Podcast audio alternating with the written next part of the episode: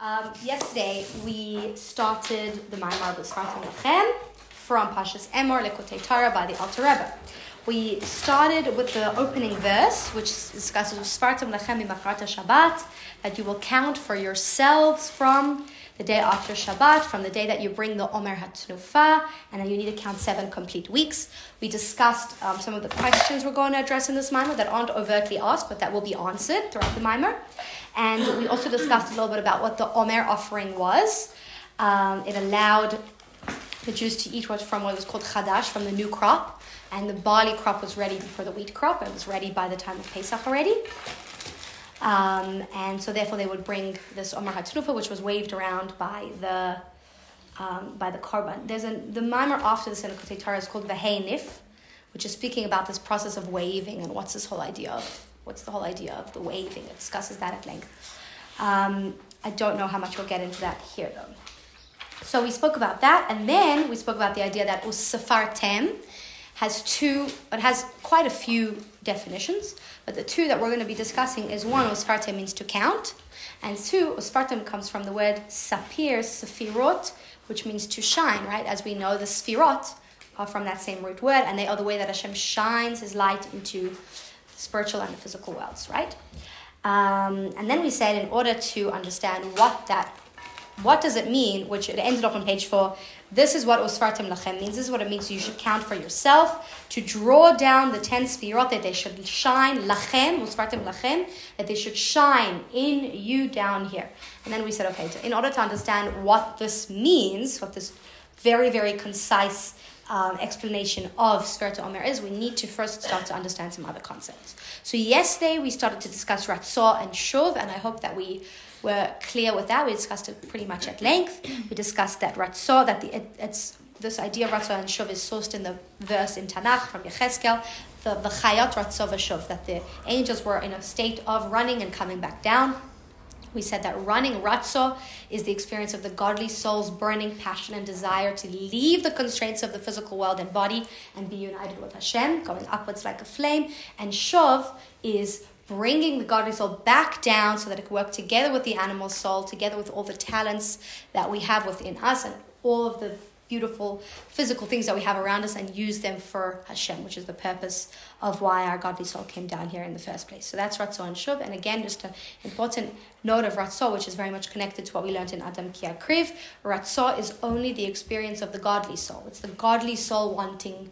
It's the godly soul that's usually in a hidden state of love, becoming into such a revealed state of state, state of love that our godly soul just wants to leave the body. Mm-hmm. And we're experiencing that, right? Usually it's a hidden. Usually it's the, let's put it this way: the godly soul always wants to leave the body, but we don't feel that. It's it's it's a flame that's always yearning to go upwards, but we don't feel it. But then sometimes there's this powerful experience, which we can call an Isra Delayla. Um, but it's so powerful that this love is so so overpowering that the, the only desire is to leave everything and be one with Hashem um, then Shav is bringing the godly soul back down to work with the animal soul. Okay, so that's just within the context of the previous maamar. So let's continue for a few, mamash a few minutes now on page, bottom of page five. Ukmaken, so so too the same idea of Ratzah B'Shav plays out in the story of Pesach and Shavuot. Pesach Pesach was an experience, a collective Jewish experience of Ratzon. the Shavuot, and Shavuot was a collective Jewish experience, Ubechinat Shav of Shav. Why is that? Because what happened on Pesach? The Jewish people left Egypt, and we know that Mitzrayim, Egypt, comes from the word, the Hebrew word. Does anyone know? Mitzrayim, which means um, constraints, restraints, limitations. So what does it mean? We left Egypt and we left our limitations, which is exactly what this process of Ratzah is. Shehu b'chipazon, and we left in haste, as is written in the parasha, v'yachaltem oto b'chipazon. They ate it, the korban pesach, they ate in haste because they had to run out of Egypt. Uksiv b'chipazon yatzata, and it's written that you left in haste. Why? Very similar to what we discussed at the end of Adam Ki chapter 5.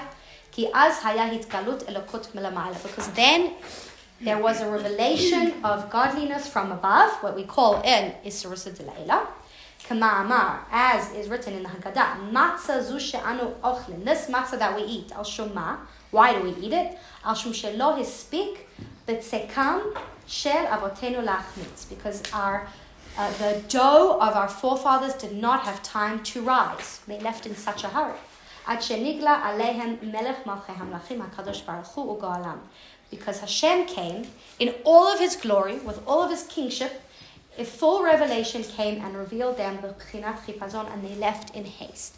And one of the famous explanations for why they left in haste from this revelation is because they couldn't, they knew that this revelation was happening, but they couldn't experience it in Egypt because it was too much tuma. So they were running, running, running to get out of the borders of Egypt so that they can experience this, this revelation. So they ran out in haste. However, regarding Shiach times, which will be another um, redemption, Ksiv, regarding the future in Yeshaya, it's written in a prophecy about what will happen when Mashiach comes. It says, Ki You will not leave in haste, and you will not go out in a hurry. In the future, we will not be leaving in the state of haste. But when the Jewish people left Egypt, it was in haste, and we discussed at length previously why that was because their animal soul remained the exact same animal soul. Their godly soul experienced the revelation and so they had to run out before their animal soul woke up and started to protest. And by the way we know that only about 20 only rashi says 20% of the jewish people left. So most well over a majority of jewish people their animal soul did get the better of them. Their slave mentality did over overcome them and 80% of the jewish people well it's 2 million Jews left. So what's what's 2 million as 20%? 10 million. So 10 million? So 8 million Jews. That's a lot. That's a lot, a lot of people. 8 million Jews died in the plague of darkness. During the plague of darkness, Hashem killed off all of the Jewish people who said, We are not leaving Egypt.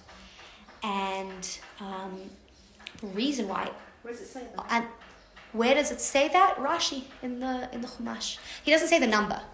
Um, but then he says that one fifth of the Jewish. Who? Okay, wait. Is it Rashi or the Rambam that says that one fifth of the Jewish people left? It was machlokas. Someone said that it was like twenty percent, and someone said that it was like no twenty percent left and eighty percent like. Uh, so the Rambam. Twenty percent uh, decided to stay in Egypt, Egypt and other left. Oh, and eighty percent left. Yeah. So the Rambam is of the opinion that that eighty percent stayed behind. I don't know who the other opinion is, but I do seem to recall that when it says in the Torah that they were armed. It uses the word b'chamishut or something, and it says that from that word we see one fifth, only one fifth of the Jewish people left. I seem to recall that from Rashi, but I could be mistaken. Um, but it was a very significant amount of Jews who did not want to leave Egypt after experiencing eight plagues, which is crazy. And that's because between each plague, between each miracle, between each Isrusa de La'ela, they remained the same. That's why they ran out before the slave mentality would catch up to them and um, and that's the experience of ratzo. Ratzo is an experience of wanting Hashem, where your animal soul is not is not it's not on board. It's an overpowering spiritual experience of the godly soul, and that is what the Jewish people had when they left Egypt. Um. This was the experience that they had. It was an experience of ratzo, of wanting to leave the limitations, the mitzraim of Mitzrayim, and to go and run towards Hashem. Mimata lamala, from below here, yearning to go from below upwards to above. Okay? Um, let's read the next paragraph and then we'll finish for today. Mashe'en ken shavuot. This was not the case with Shavuot. Shavuot is the opposite experience. Hu shav. It's the experience of returning. Shobechinat Matan Torah. This is what happened when we received the Torah. What happened? Giloi Ratzona Lamata. Hashem was revealed down here. It says Ra'u et kolot. They heard that which was seen. They saw that which was heard. Hashem was experienced in every single way you could possibly experience anything. It says that they tasted Hashem. They when Hashem said Anochi Hashem Elokecha, they tasted it. They smelt it. They saw it. They heard it, and they felt it tangibly. Music, like everything that expresses anything down here was expressing the Anochi Hashem Elokecha that was said at Har Sinai. And that is the ultimate experience of Shov. That every single, um, every single, I keep losing the word. Not only sense, every single thing, thing, aspect that exists in the world, music, dance, any talent, any sense, any experience is directed towards revealing Hashem in this world. That is Shov. And that is the ultimate purpose of creation. And that was experienced at Matan Torah. It says, Hashem, Vayered Hashem al Sinai. Hashem descended from above to below onto Har Sinai, Hamshacha milamala lamata, a drawing down from above to below. Okay? Um, so it's not exactly the same parallel as Isra Sitila Sata, Isra Sitila Ela, because both were an Isra Sitila Ela. Mm-hmm. There was an ex- godly experience experience at Mitzrayim, there was a godly experience experience at Shavuot. The godly experience experience at Mitzrayim was an experience of Ratzon, leaving our limitations, running away from ourselves, and running away from the world. And the experience of Shavuot was Shav, was taking taking godliness and experiencing it and expressing it in every single aspect of creation down here. We're good for that for today? Okay, amazing. And, um, okay.